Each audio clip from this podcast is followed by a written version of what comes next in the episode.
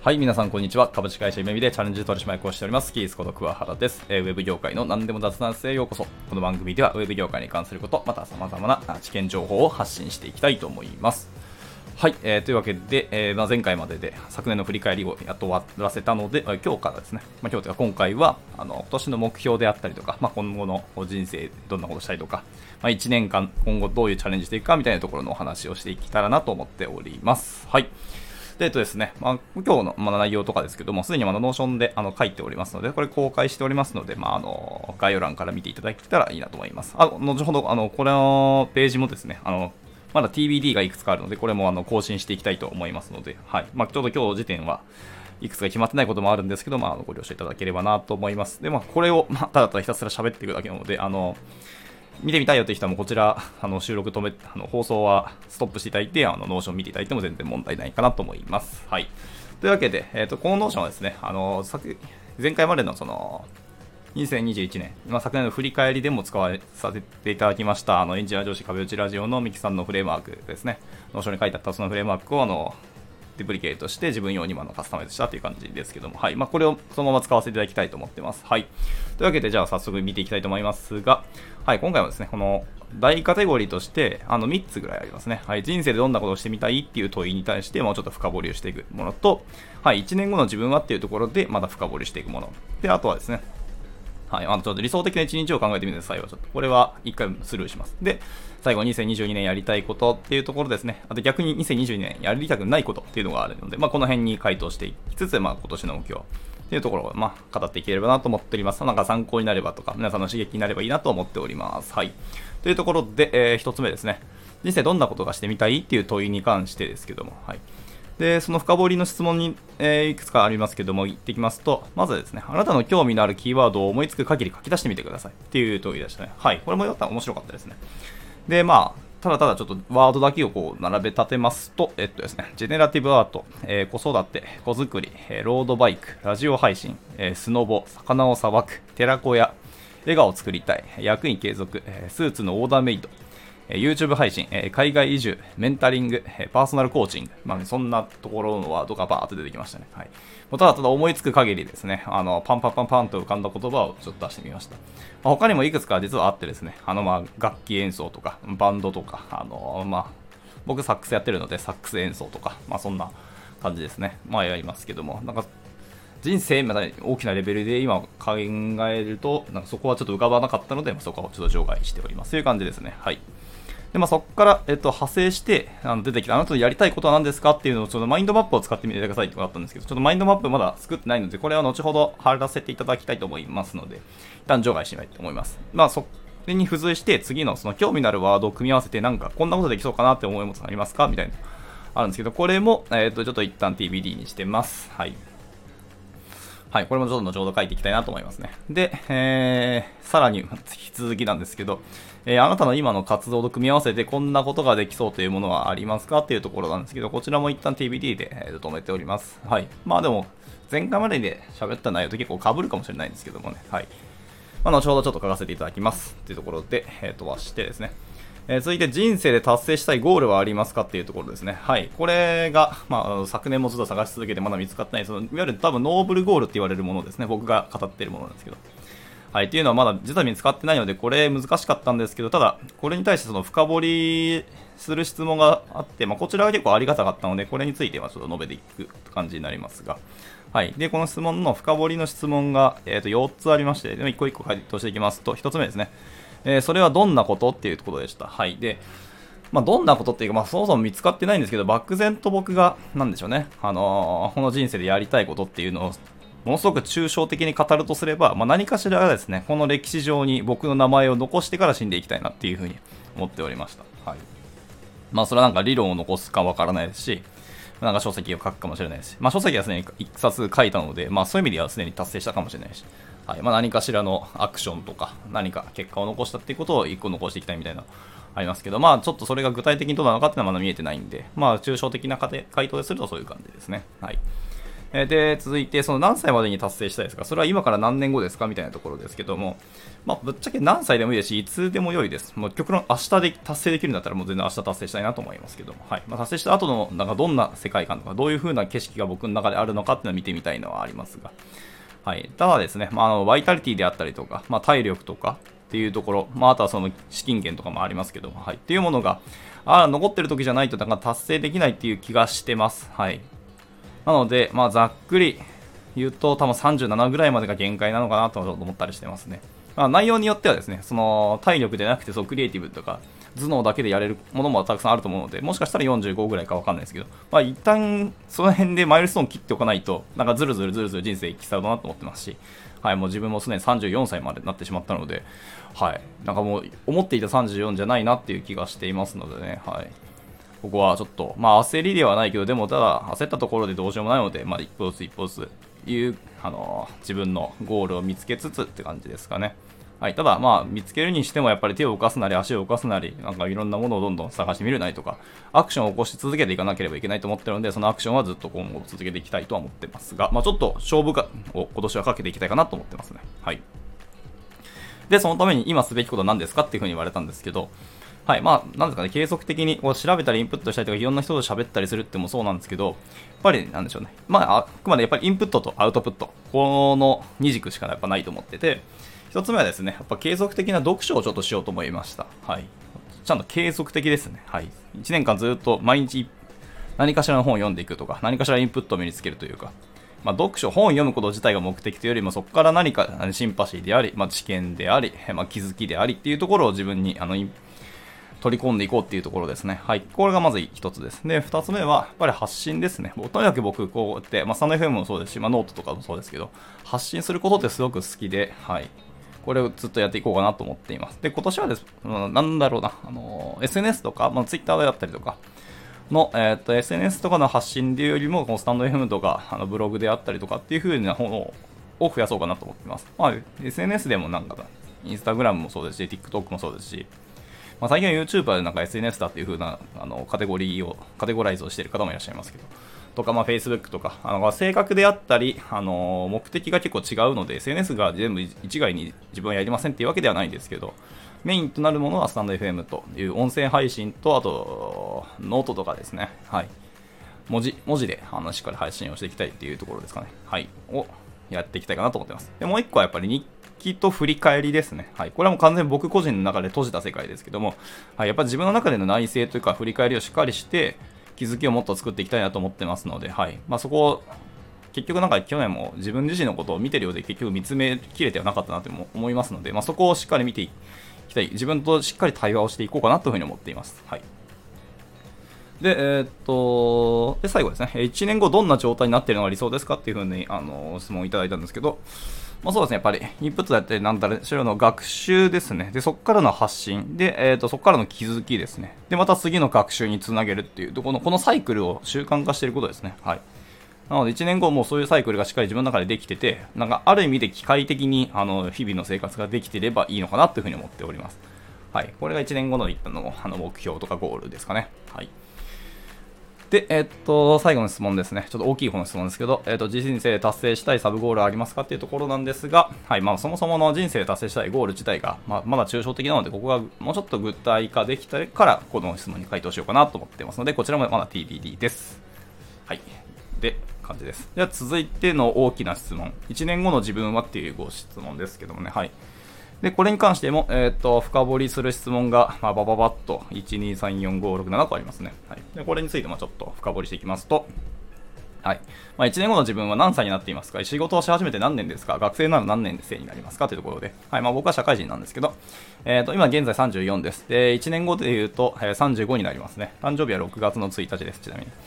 はい。えー、仕事をし始めて何年ですかってところで、えー、っと、僕はですね、一浪して大学に入って、さらに、えー、っと、大学院、修士まで、ね、出てます。行ってますので、えっと、25から社会人になっていくので、えっと、何年目ですか ?9 年になるんじゃないですか。満9年に達成して、えっと、10年目に突入するっていう感じですかね。感じです。はい。そんな感じです。で、1年後の自分はどんな仕事をしているかっていうところですね、次は。えー、自分がどんな仕事をしているかというと、あのこれも多分以前語ったかもしれないですけど、あの、エンジャパンさんの中で、えっと、採用広報をバリバリやられている、あの、シミネーって方がいらっしゃいます。清水さんって方ですね。はい。に近いような仕事をしてるのかなと思います。何かしらの、こう、広報的なものをやってると思いますね。はい。であとは、その、組織を横断したエンジニアチームの、なんか、何かしらの仕事をしてるとは思います。はい。まあ、夢見の中でも、あのー、そういう、なんですかね、エンジニア組織を横断したまあ、部署的なものっていうのが、部署はちょっとまだない、あ一応なくはないんですけど、はい。ありますが、そこをなんかメインで担当してる人っていうのはあまりいないですし、そこをもうちょっと活性化したりというか、まあ、エンジニアの職能ごとのチームとか、あのグループだったり、ま、ギルドはあって、そういう生態系はあるんですけど、それらを横断したとか、横のパイプ、あ横串をしたような、あの、動く、そういうことを動くチーム、メンバーっていうのがかなり少ないので、僕はそこをもうちょっとコミットしていこうと思っておりますという感じですね。はいまあ、あとはですね、ワンチャンこう人事にはですね、はいまあ、何度も語ってますけど、人事にはをやってる可能性は大いにあるなと思っています。はい。ところで、まあ、とにかくね、あのー、イベミっていうものの魅力づけと、あのー、認知度拡大を今後も引き続きやっていきたいと思いますし、まあ、そのためにも僕自身もやっぱり、あのしっかり技術の勉強はやっぱりしていくいきますし、あイベミの組織とかチームっていうところをものを見ていって、よしあしっていうのもどんどん発信していこうかなと思ってますね。はい。であとは、まあ、副業でもいいですし、何かしらそう海外の人とパイプ作るとか、海外の企業と何かしら仕事ができればいいなと思ってますね。はい。まあ、これはちょっと後ほどの話も出てくるんですけども、そういうところをまやっていきたいかなと思っています。はい。で、あとはですね、1年後の自分はどんなことを学んでますかっていうご質問ですね。これいい質問だなと思ってて、はい。とてもありがたいなと思いました。はい。えっ、ー、と、まあ、1個目ですけど、まあ、何度も語ってますが、そのジェネラティブアートのやっぱコーディングの表現パターンとかですね、をちょっと学んでると思います。で、まあ、ジェネラティブアートって一応プログラミングなんですけど、あの、あのやっぱ数学とアートとプログラミングっていうところをこう掛け算して作っていくものなので、はい、そういう表現力のためには、裏側で、えーと、実は支えている技術であったり、知見だったり、そういうアカデミックな数学的知識っていうのも必要だったりするので、そこら辺を結構勉強して、はい、あのアート作品を作っていきたいなと思ってるので、そのための、なんか、もうちょっと額なところをやっていきたいなと思ってますね。はい。え2つ目です。2つ目は、チームビルディングが組織開発に関係するものをこうひたすら学んでいこうかなと思ってます。はい。今まで自分がこう経験してきたもので、このチーム、マネジメントだったりリーダーシップを取ってきたんですけど、そこのビルディングとか、あの組まあ、組織レベルですね、の開発にまであの手を広げるためには、やっぱり確固たる、なんですかね、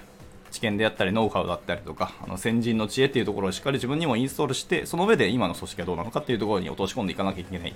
と思ってますね。まずそこの僕があの知見よりも知識が全然足りてないので、そこをまずは学んでいこうかなと思っています。はい。で続いて、えっと、エンジニアリングのところの話で、もうちょっとですね、認証認可であったり、まずセキュリティであったり、あとはパフォーマンスであったりとか、はい。まあ、そういう、なんですか、いわゆる非機能要件って言われるものですね、プロジェクトの中でも。でですアプリケーション開発っていうところではない、ただでも考えなきゃいけない場所、部分っていうんですかね。っていうところをもうちょっとあの勉強していかなきゃいけないなと思ってます。はい。そういうアプリを作るというところですね。どんなフレームワーク使う、どんなライブラリを使う、どんな言語を使うみたいなところは、もう僕じゃなくて全然現場のメンバーの方が圧倒的にやっぱりあの優秀ですし、あのキャッチアップスピードものすごく速いので、もうそこはもう全部お任せしますと。そうじゃない、ちょっと難しいって言いますか、なんかめんどくさいと言いますか。はいまあ、そこまでこうモチベーション上がらないよなみたいなところですね。僕結構この辺別に全然嫌いじゃないし、やり始めたら結構面白いなっていうタイプなので、まあ、そこら辺をどんどんやっていこうかなっていうのがありますので、かつ、まあ、どんなシステムでしょうか、アプリケーションでやろうが、そう必要なものですよね、この辺って。やっぱりしっかり考えなきゃいけないと。ところですね。ああと、アクセシビリティもちょっと考えようかなと思ってますけど、まあ、はい、この辺ですね。を勉強していこうと思っています。はい。であとは、何ですかね、もう任期は終わりますけど、役員としての。はい。まあでも、なんですかね。もうちょっと技術で、とか技術者目線での経営ってなんだろうっていうのを、ちょっと遅いんですけど、今、改めてこう勉強して、まあ、もうすでに、あの自分の後継ではないですけど、次のあの技術者の中での役員の方、も決まってますので、まあ、その人たちのあのサポートをするためにも、技術経営っていう面をもうちょっと学び直していこうかなと思ってますね。はい。まあ、いろんな、えっ、ー、と、なんかノウハウであったり、まあ、ブログであったりとか、まあ、もしくはその、なんですか、エグゼエグゼクティブコーティング、コーチングみたいなのがあって、そういうお金を払った研修もありますけども、はい。まあ、あとは CTO, CTO 協会ですね。はい。の方々のいろんな知見があるので、まあ、そこの辺から、あの、技術系で何する、どういうことをやるのがいいのかみたいなところも一回学び直していこうかなと思ってます。はい。であとはやっぱりひたすら英語ですね。英語で何かをする。英会話をひたすら勉強しようかなと思っていますね。はい。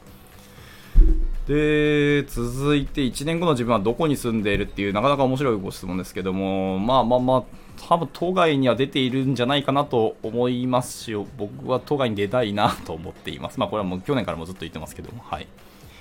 はい。まあもう東京に住み始めてもう十何年ですかね。はい。忘れましたけど、ずっと住んでて、人生で一番住んだのが東京です。まあ東京といっても、八王子から、えっ、ー、と、足立区行って、次は、えっ、ー、と、板橋区にもいますけど、はい。まあまあ、ちょいちょい点々と住んでますけど、まあ東京に住むメリットもありますけど、デメリットも大きいし、なんかあんまりもうこだわりというか、理由がなくなってきたのもあって、はい、もうちょっとあの土地があるところで住んでみたいなっていうのも思いましたし、まあ、東京じゃなくても今リモートで全然生活できるっていう、まあ、仕事もできるっていう感じになってますので、はい、都内都外に出てみたいなっていうのが改めて思いましたね。はいで、えー、続いての深掘りの質問で、えー、と1年後の自分はどんな姿をしているというところですね。はい、まあ、これちょっと3つで分けたいんですけど、1つ目ですね、えー、まず、まあ、ファッションとか、身近な生活に関しての、まあ、物理的などんな姿ってところなんですけど、はい。まあ、あのー、結構今年のトレンド、まあ、最近のトレンドは結構ゆったりした服、ちょっとオーバーサイズの服が流行っていたんですけど、まあ、でもそういうところから、あのやはり、まあ、あの、年齢もちょっと重なってきたので、もう、モード系じゃないし、ですけど、なんかそれちょっとパリッとしたというか、カチッとした格好ですね。まあ、いわゆる、あの、細身のパンツ、えー、上がジャケットみたいな、もしくは襟シャツでっていう感じの、えー、服で揃えようかなっていうのがちょっとずつ思い始めました。でもやっぱりあのオーバーサイズの服もいいなんだかんだ好きではあるので、もうあのラフな服とそのパリッとした格好っていうのをはっきりと分けようと思いますけど。でもまあ、7、3ぐらいですかね。カチッとした服になるんじゃないかなと思います。で、僕の好きなあのブランドがポール・スミスですね。あの柄物が本当に好きすぎるので、まあ、そっちにちょっと倒そうかなっていう気もなんとなくしています。はい。ですかね。まあ、あとでも、やっぱりあのー、去年からもう興味持ち始めました、あの、幼児山本ですね。幼児山本ブランドがすごく好きで、まあ、ロング系の服であったり、まあ、ちょっと裾が、あのー、ファッとし、ファッとした、すみません。ちょっと日本語出てこないんですけど、ようなやつがやっぱり興味があるので、その辺も着ようかなと思ったりしてますね。はい。えー、で、続いて発信に関してですね、いわゆる、あのー、アウトプットに関してですけど、少なくともただ夢見社内で一番何かしら発信をしてる人になりたいなと思ってます。それは、まあ、ブログでもいいですし、こう、スタンド M 音声配信でもいいですし、まあ、登壇でもいいですけど、とにかく、なんか夢見でとにかく発信してるというと、夢、あの、桑原だっていうふうにこう言わしめたいなと思ってますので、はい。これはもう、あの、宣言です。あの、宣戦布告ではないですけど、そういう、あの、自分でやっていくぞっていう、こう、負荷をかけるための宣言をここでしておきたいなと思ってます。はい。でラストメンタルですね。メンタルに関しては、えー、っと、もうちょっと、まあ、前回も語りましたけど、わがままと言いますか、自分のことをもうちょっと優先するような状態になっていたいなというか、んな、なんて言うんだろうな、すいません、これちょっと言語化までできないですけど、とにかく、あの、わがままになろうかなと思ってます。割となんか自分を結構、なんかないがしろではないですけど、まあ、後にしてしまう他の人のことをやっぱ優先したいとか会社のことを優先したいっていうふうに思っているし、まあ、そういうふうに動いてきたんですけど、まあ、結果として自分っていうものが何なのかっていうのが結構おざなりになってしまったなっていうのがあるのでもうちょっと自分を中心にしていいんだっていうふうに心から思えるようになりたいなと思いますね。まあ、そうするともうちょっとストレスが減るのかなと思ったりしてますし、やっぱりなんだかんだ去年までも1年間結構ずっと1年中ストレス溜め続けてたというか、ストレスと一緒に付き合ってきたなっていう感じがあるので、そこを手放せるようにはなりたいなと思っていますね。はい。なんていうか、ある意味でアホになりたいと思ってます。はい。そんなところですね。はい。で、続いて、1年後の自分は何ができるようになっているっていう質問なんですけども、はい。まあでもこれも、先ほどの、何ですかね、どんなことを学んでるとかに近いので、まあ、さらっといきますと、はい、まあ、まず技術的なところで、はい、その引きの要件周りの技術とか知見をしっかり身につけていきたいなっていうところですね。まあ、その辺が、ま、頼れるなっていう風なエンジニアになっていたらいいなと思っています。はい。で、続いて、えー、っと、そうですね。あ、まあ、はいはい、そうですね。で、続いてですけど、まあ、コーチングの応用コースです。あの今、CTI のコーチングコアコースを学んでるんですけど、ちょっと、あの、副業の方で、あの1年、どうしてもこうですね、毎週金曜日っていうのが、あの、ロックされてしまうので、ちょっとコーチングのコースが受講できなかったので、こちらをしっかり、まあ、もうちょっとで終わるので、はい。応用コースも受講し終わろうかなと思っていきたいと思います。で、まあ、それと社内、社内外に、まあ、もしそのパーソナルコーチングっていうのが必要な人がいれば、あの自分もそのお手伝いしていこうかなと思います。もう特にこう技術者目線での方の方で、やっぱりコーチングって、まあ、受ける興味がある人が少ないかもしれないですけど、まあ、そこの、もしある人いれば、あのお手伝いというか、僕でよければそのコーチングをさせていただければなと思ってます。はい。まあ、お金取るかっていうのは難しいですけど、少なくとも社内では取らないと思いますし、まあ、外に出すとしても、あのまあ、僕はそんなまだまだプロっていうやっていくようなあのミニスキルも経験値もまだそんなに多くはないので、まあ、結構安価でやろうかなと思っていますね。はい。で、えっと、ラストですね。1年後の自分へっていうところで、まあ、1年後の自分に何か言葉をかけなかけてくださいっていうことだったので、はい、1年後の自分にどんな言葉をかけようかって考えたんですけど、まあ、すでにですね、実は昨年、一昨年かに、あの、35歳の自分へっていうあのノート記事を実は書いてて、これをあの予約投稿してるので、まあ、そこを、あともう半年で公開されるんで、はい、まあ、それをずっとこう見ないまま、本当に心を鬼にして見なかったんですよ。どんなきあの言葉を使ってるのかっていうのを見なかったので、まあ、ちょっと楽しみなんですけど、まあ、ちょっと皆さんもお楽しみにしていただければなと思います。はいで、えっと、まあ、もう、それを踏まえた上で、えっと、今、僕が1年後自分にどんな言葉をかけるかっていうところなんですけど、まあ、そうですね。まあ、自分に素直にというか、自分に正直でいてくださいっていうことを言おうかなと思ってます。はい。いや、結構、去年言われたことの中に、本当にそれ、あの、桑原自分がやりたいことかっていうと、あなたがやりたかったことなんですかっていうか、自分の心の声ですかっていうのが、あの、問われることがちょいちょいあったんですけど、はいまあ、あの正直ベースでいくと、まあ、やっぱりこの肩書きってことをすごく意識した1年間なので、まあ、自分の心の声というか正直であったかっていうと正直疑問だと思います。はいまあ、仮面といいますか社会人としての僕を意識した行動であって心本当に素直にやりたかったことかっていうとそこはね結構疑問だったと思いますね。はいでまあ、そう言えるぐらいには、まあ、仮面かぶって1年間だなと思うので、まあ、えっ、と、まあ、肩書き残すかはちょっとまだ検討してます。まあ、残したい思いっていうか、そこのメリットもやっぱりあるので、迷ってますけど、まあ、それを踏まえた上でも、まあ、自分に素直でいようかなっていうところですかね。はい。で、あとは、やっぱりそう周りの目はあなたは気にしすぎなんで、あの気にするんですけども、まあ、あの他者と自分を比較する癖っても結構取ってしまいがちなんですけど、まあ、そういうことを、あの、なんですかね、あのー、してしまうのはまあ仕方ないかもしれないですけど、全てもまずは自分を全て受け入れてあげてくださいと。自分でしっかりそういう自分も、どんな自分もまずは受け入れてあげて、その上で、えー、何かが始まるとというところですね。自分を認めるところから全ては始まると思うので、まずはそこを受け入れてあげてくださいというところを、まずは1年後の自分にも訴えたいと思います。まあ、今の自分にもそうかもしれないですけどね。はい。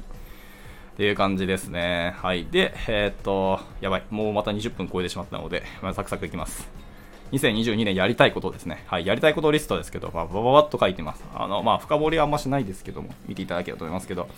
はい。えー、バッと語ると、1つ目は子作りですね。やはり、どうしてもやっぱ子供欲しいと思ったので、まあ、そこはちょっと今の彼女との、あの、まあ、関係値もありますけど、そこの話ですね。はい。で、続いて、まあ、引き続きですけど、あの、服ですね。ファッション周りは自分の好きな服で身の回り固めようと思っています。もうちょっと厳選したいとか、もう本当に最高な服、自分がもうこれだけは手放しきない服だらけで固めようと思っています。はい。はい。で、続いて結婚ですね。今の彼女と、まあ、あの席を置く、あ入れるって話はもうずっとしてますので、このまま席入れようかなと思ってます。で、えっと、習慣化ですね、次は。はい。なかなかまだ習慣化ができてないことでいっぱいありますし、身の回りの私生活の習慣まだ50%ぐらいしかできないと思うので、しっかりですね、朝から晩までのあの習慣化をもっと進めようかなと思ってます。で、続いて、えっ、と、読書100冊ですね。これは読み切るではないです。本から何かを身につけたらその本は読んだっていうふうに僕は家庭、あのー、ルールにしようと思ってますので、そういう意味で、え、100冊、なんか読んでいこうと思ってます。はい。何か100個、あの、この本から何かを身につけたというか、気づきを得たなっていう風なことをしていこうと思ってます。はい。で、続いて引き続き、まあ、ジェネラティブアートですね。アート作品の作、えーと、制作はどんどん今後もやっていきたいなと思ってます。はい。で、こっち、次も、えーと、引き続きですけど、まあ、株式投資ですね。はい。まあ、インデックスファンドぶち込みっていうのは今後もやっていきたいと思ってますね。はい。で、あと、ちょっと前後しちゃいますけど、あの、先ほどのアートがですね、アート作品の、えっ、ー、と、延長といいますか、これとセットなんですけど、まあ、NFT でなんか作品の販売もちょっとしてみようかなと思います。はい。まあ、副業じゃないですけど、まあ、売れるとは思ってないです、正直。ただその実績を作るといいますか、こういうのはあの長期目線であの作る、置いとくことにまあ価値があるかなという気もしてますし、あの売れなければ売れないで結構です。ただ、やった実績を作っておきたいっていうのが一つと、あのまあ、何かしらでも出す限りにはやっぱ売れるようなものも作りたいと思ってますので、はい、どういうものが反応あるのがいいっていうところですね、っていうのをあのやっていきたいと思いますし、まあ、これを実績を引っ提げて、なんか別のところからなんかお声がけもらえたらいいなと思ったりしますので、はい、そういうところも考えつつ、はい、いろんな目線であの出していきたいなと思ってます。はいで、あと、まあやりたいことリスト。まあまあ、なんかすでに語ってるんで、あれですけど、まあ、このスタイフでのあの継続的な配信をしていきたいと思ってますね。はい。まあ、喋る中で自分ってこんな言葉で出てくるんやっていうのをこう、こう喋りながら結構自分でも面白がっていたりする面もあるので、はい、これをやっていきたいと思います。で、あとですね、ワンチャンこ執筆ですね、書籍執筆をまたやりたいと思いましたね。結構セルフブランディングになったんですよね、前回のさあの書籍も。何かしらやっぱりなんだか、あの自分のブランディングにつながったのは本当にあると思ってますので、もう一冊なんか書いてるなら、ワンチャン書いていきたいなと思ってますし、なんか企画書書いて、また、あの、出版社に送ってみようかなと思ったりしてます。はい。で、はい、長くなったんですけど、ラスト、2022年、やりたくないことリストですね。はい、やりたくないことリストというところですけど、ここも5個書いてますが、あのー、正直ベースでちょっと語っていきます。はい、えー、1つ目ですね。あのー、うちの相方のですね、ちょっと散らかした分の片付けとか掃除を、まあやっぱりやりたくなかったです。はい。あの、部屋をきれいにしたいっていうか、自分の生活周りのところをきれいにしていきたいので、自分がやらかしたこととか散らかしたものを片付けるのは全然それは構わんんですけど、やっぱりちょっと相方の分までやっていくと結構時間取られたってのは正直あってるのと、まあ、一緒にやっていきたいっていうのがありますし、自分たち、やっぱ共同生活するので、この自分たちの共同する場をやっぱりお互いがお互いでちゃんときれいにしていきたいなっていうような思いがあってですね。これ、なので、なるべく彼女の方の、あの散らかした分っていうのは自分はやりたくないなっていうふうに改めて思ったので、ここはやらないっていうふうにちょっと心を鬼にして、ただ散らかってる現実があった時どうしようかっていうのは、あの、別途相談ですけどもね。はい。しっかりそこは話し合って決めていきたいなと思ってました。はい。で、続いてですね、えー、発信しないことですね。はい。これをやりたくないと思いました。つまり、もうとにかくその日何か発信をしてから寝るっていう風にしようと思います。やらなかったことの後悔というか、やらなかったっていう実績を自分の残すことのものすごく心理的なんですか？負荷といいますかあの嫌な気持ちがどんどん積まれていくんですよね。ネガティブがどんどん自分に溜まっていくのがどうしても嫌です。で夜更かしすることよりも発信しないことっていう方が僕は嫌だったのではい。発信してから寝るようにしようかなと思いました。はい。です。であとはですね休日をだらだら過ごすことですね。はい。なんか生産性がない一日を過ごすことっていうことの僕のなんですかデメリットというかこれもメンタル的ダメージが本当に大きかったんですね。はい。あのアイドリングタイムはもちろん必要だと思いますよあの自分の脳を休ませるってのは結構大事だと思うんですけどただなんか生産性あるためのダラダラっていう風に決めればいいんですけどじゃなくてなんか流れに回せて今日結局ダラダラしてしまったなっていうのはもう本当に嫌いだったのでこれだけはやらないようにしようと思いました。はいであとですね、え、ー、と、これ仕事的な話で、やっぱりスポットのプロジェクトっていうのはもうやっぱりやりたくないなと思いましたね。本気で自分が関わるんだったらしっかり関われよっていうふうに決めたもの以外はもうやらないようにしようと思いましたね。もちろん頼まれたらやりたいかもしれないですけど、そこも心にして、あの自分の人生においてそこがあまり価値がないなっていうまあ、価値ないって言ったら失礼かもしれないですけどもあの学びないというか自分の中で得られるものが少ないなと思ったんであればいやいや仕事をしたところでやっぱり誰もなんか不幸にしかならないと思ってるんですよ。もちろんなんかちゃんとプロジェクト着地してとか、やるからにはもちろんきっちりやりたいんですけど、多分結構僕不満言いながら仕事するタイプで、まあそうやってストレス発散してるとはいえ、周りに別にあのネガティブなこととかストレス的な愚痴を言ったところであの誰も幸せにならないしあのいろんな研究結果でそのチーム内のそういうところを他の人に聞こえる場所で言うっていうののあのデメリットしかなかったので、はい、いや言わない方がいいと思ってます。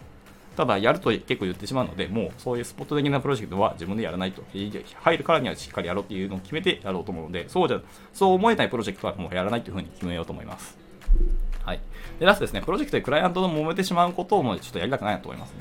はい。やっぱりお互いの主張がずれることは絶対あると思いますし、お互いの環境とか、あの何か理由があって、そういう主張をしてきて、そこがやっぱり合わないんだっていうところあると思うんで、でまずはそこを理解して、まあ、お互いで、ああいうの、落としどころだと決めれるように、あの言うべきとこはちゃんと言おうと思いますし、あのアラート出すところはアラート出そうと思います。ただ、言うべきことは言うっていうのは自分たちの物差し以外をガンと引きずりまいや譲りませんとか、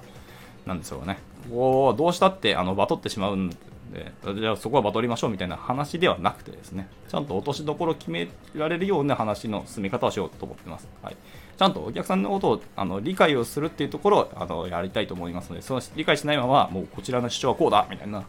ことはやっぱりしない方がいいなと思いましたね。結果したところで、あの結局バトってたばっかりだったので。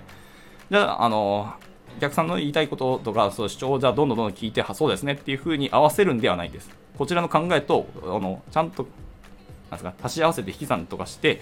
ここだなっていうところをちゃんとお互いで決めようと思います。で、そういう態度を逆に言うとクライアントさんが取ってくれないんであれば、もうそこは仕方ないです。第三者とか、なんか他の PM とか誰かを呼んで、落としどこどうしようかなっていうところ、もしくは会社としての態度どうしようかなっていうのをまあ決めなきゃいけないと思いますけど、そこまで行く前にはしっかりこちらも誠意を尽くそうというところをしたいなと思いました。はい。っていった感じで結局、今回の収録は前回3つ分よりもちょっと長くなってしまいまして30分超えたんですけど、はい、今年やりたいことはこんな感じです。また、ただノートでまとめるかもしれないですし、一旦このあの Notion であの書いたことを公開しようと思います。はい、で、まあ、TBD もあるので、この辺も後ほどあの継続的にあの書いてあの更新していこうと思いますので、あの気ままに見ていただければと思いますし、まあ、これなんか決めたところで、あ自分で改めて配信したいなと思ったら、そのピンポイントのところであの配信しようかなと思いますので、はい。感じです。はい、今思ってること、今年チャレンジしようとしているのはそういう感じなので、はい、今年1年も、あの、しっかり成長、または自分の自己実現に向けて、あの、しっかり走り切っていこうかなと思います。という感じで、えっ、ー、と、今回の収録は、はい、えっ、ー、と、以上にしたいなと思います。はい、ではまた次回の収録でお会いしましょう。バイバイ。